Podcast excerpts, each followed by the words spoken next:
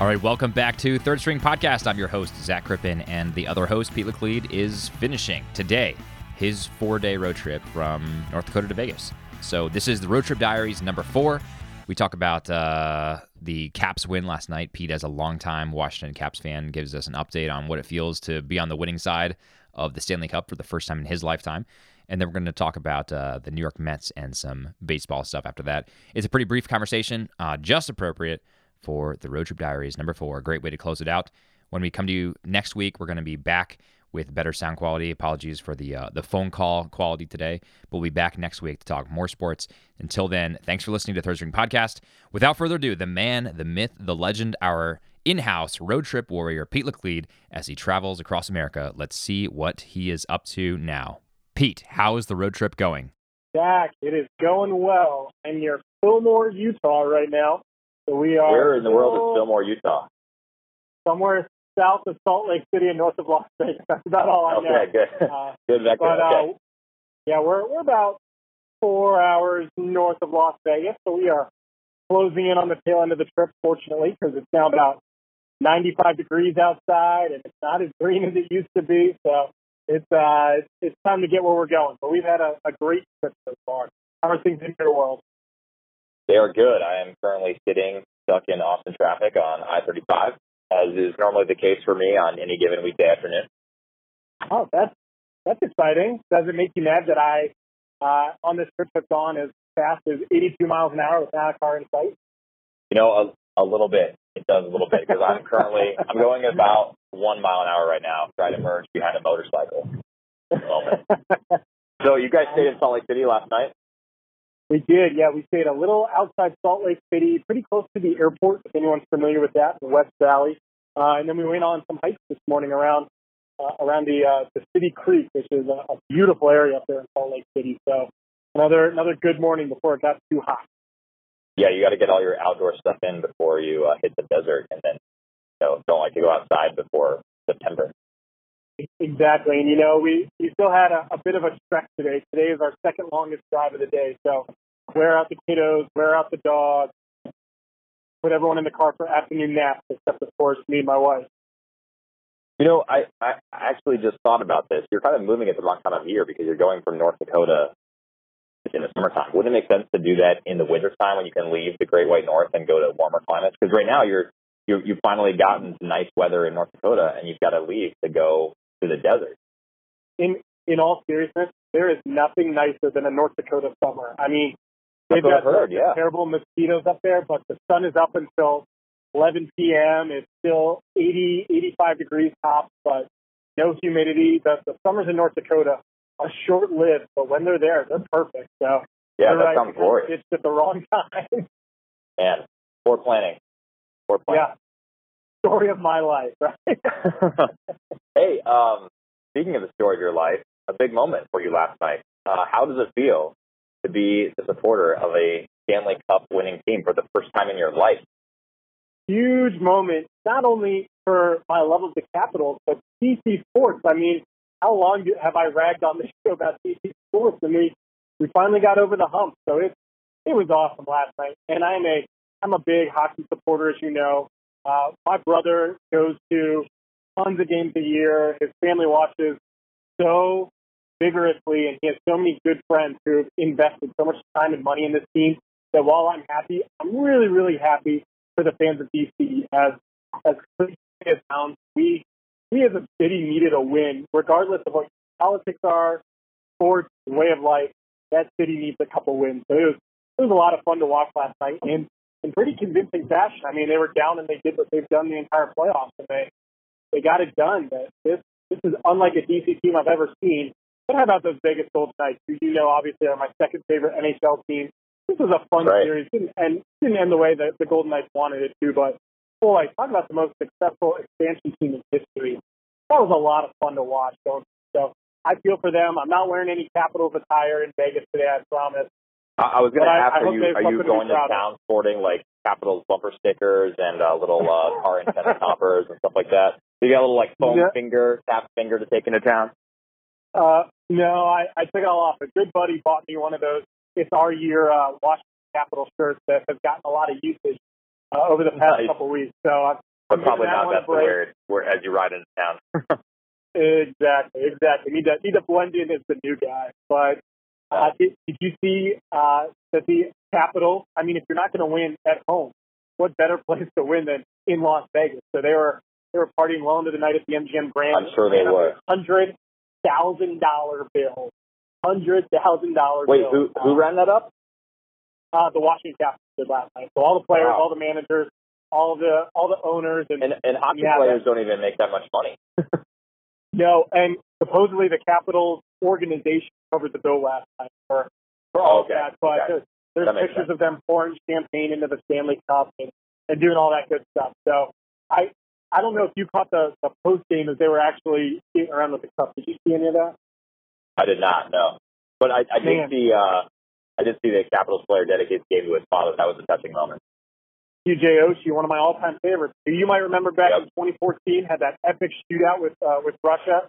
Uh, so he's he's always been close to my heart. But uh, seeing Alex Ovechkin raise that cup above his head, and Vegas played some great music as the Caps were skating around celebrating on the ice. It was as a DC fan who, like I've told you, I was there the day they introduced Alexander Ovechkin in DC uh, all those years ago. It was it was awesome. I, I won't say I was crying, but I was definitely uh, getting the feels, if you know what I mean.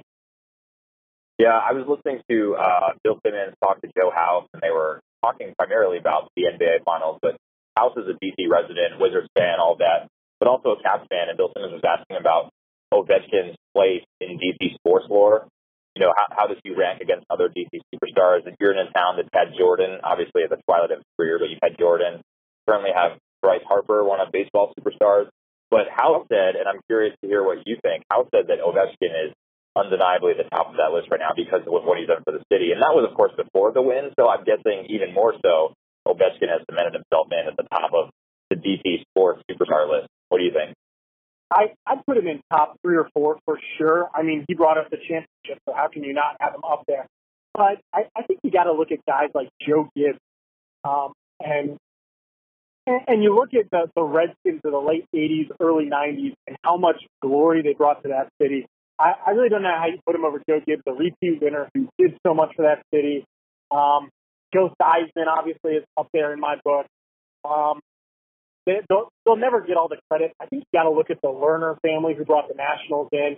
Um, but single-handed players, uh, I'd say Ovi's got to be in the, the top two or three. But I think in the, the DC pantheon, he's probably still number three or four in my book.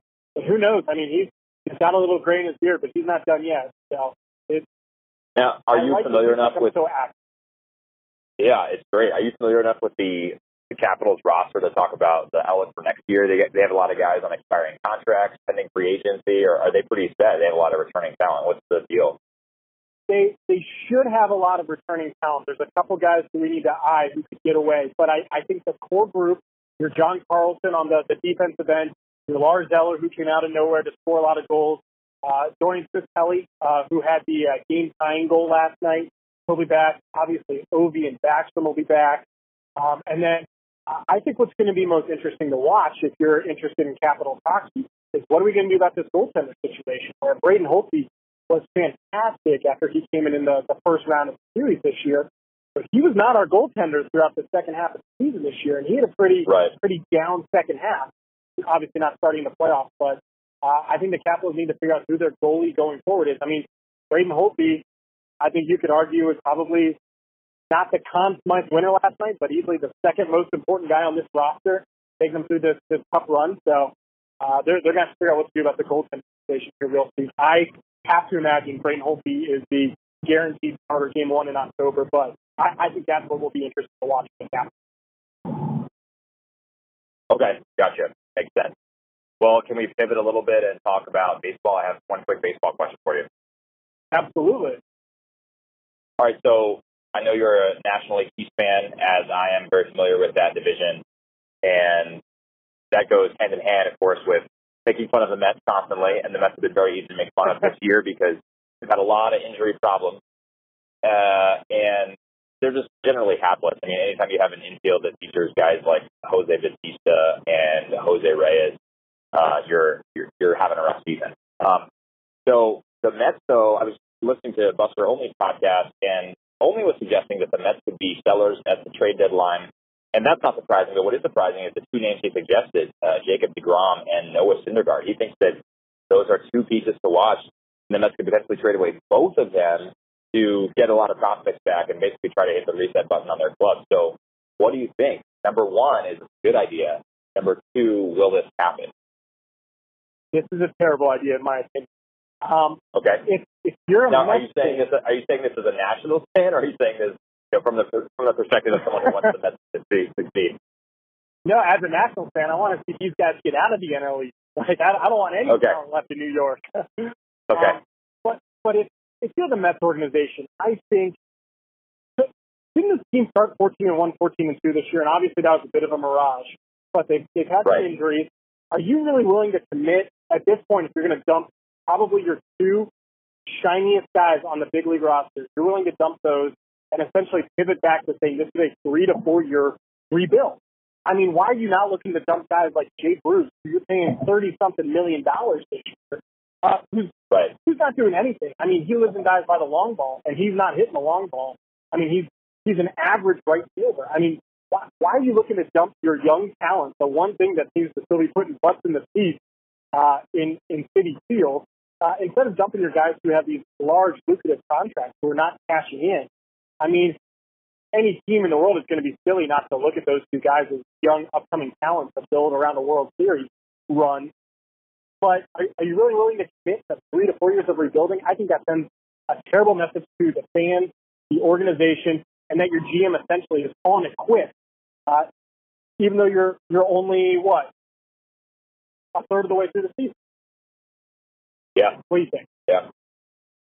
No, I, I think you're right. I do think though there's a case to be made for trading away at least one of them. I agree with you that trading away both would be foolish and would just set your club back too far. You have two of the I don't know two of the top twenty aren't in the National League um, in those two. Uh, so you know trading away both of them I think would be bad. Uh, Syndergaard especially has pretty high injury risk, so I think I'd be more prone to trade him because he also has higher upside. So you're you're sort of uh, trading away future liability for short-term prospect gain, and I think that makes sense from the, from the perspective of the GM.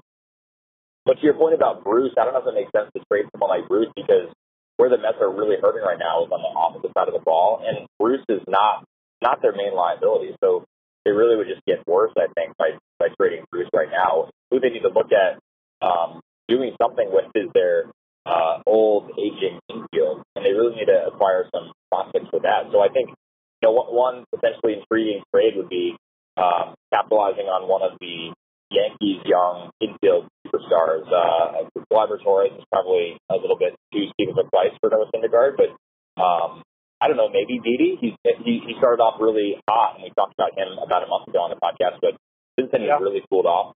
And uh, maybe the maybe the price would be right. Maybe they could do a Syndergaard for Didi trade. I mean, the the Yankees need pitching help, and that might be something that they'd be willing to listen to. And I think that would that would be a deal that would make a lot of sense for the Mets just to get a cornerstone of, of their infield who could anchor them for the next decade. So um, I don't know if I agree with you that it's as bad of an idea as as you said, but I think trading both of them would be bad. I, I agree with you on that. I mean, just, just look at the decision making recently coming out of that Mets organization. The whole Matt Harvey debacle, and I'm just I'm questioning a lot what the long term goal is with the Mets right now. I mean, they're what two years removed from a pennant. I mean, maybe that was 2015, so three years removed from a pennant. I mean, this this team was really good, and this team started the season really good, and a bit Yeah, of a totally. mirage. But are you really willing to just fire sale it now? I I think it's it's just premature. I you got to give it at least towards the towards the All Star break before you start selling the farm on this one. I think. Yeah, no, I think I think that's accurate. Uh, okay, well, I think that's all that I had to talk about today. We had a much quieter, uh, much quieter day day than we did yesterday, so a lot less to talk about, uh, and much less fun things. There's no Bryan Colangelo caller or Twitter antics. Uh, Terrell Owens isn't making more noise. Um, but yeah, it's been been a little bit quieter. But we have, uh, of course, Golden State and Cleveland coming up. You and I both think that that series is pretty much done, but I'm hoping that LeBron makes it interesting and at least we've got a win in game four and then and take it to game five. At the same time, though, I will not be sad when the NBA season ends. There's a winner declared and we can move on to the draft. So, uh, I don't know. What about you?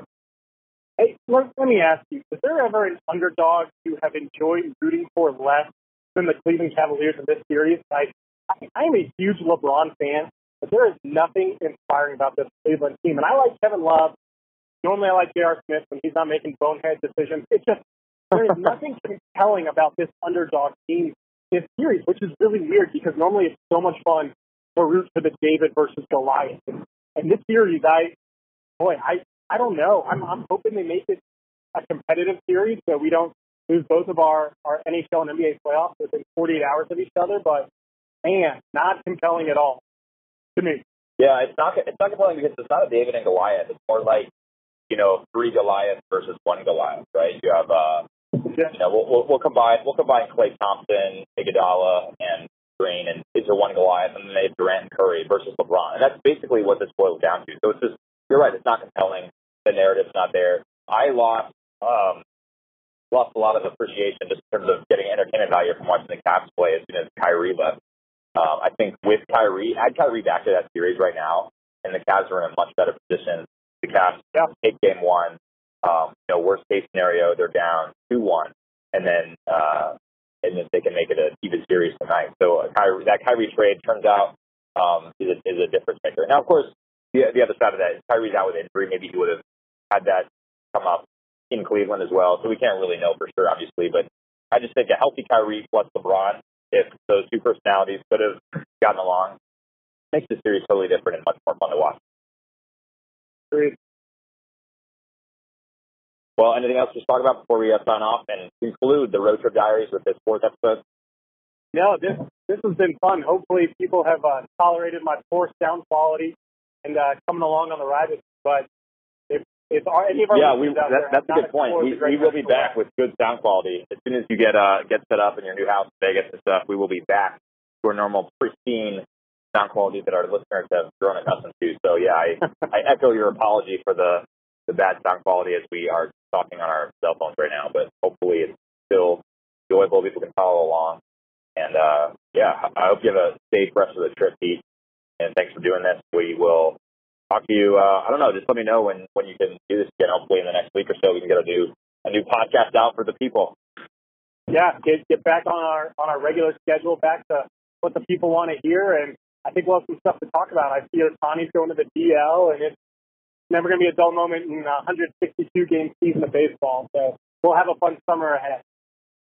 We sure will. Hey, Pete, you drive safely the rest of the way. To our listeners, follow us at First Pod, at Zac Crippen, and at Pete underscore the. We'll be back with you next week to talk more about sports. Thanks for listening.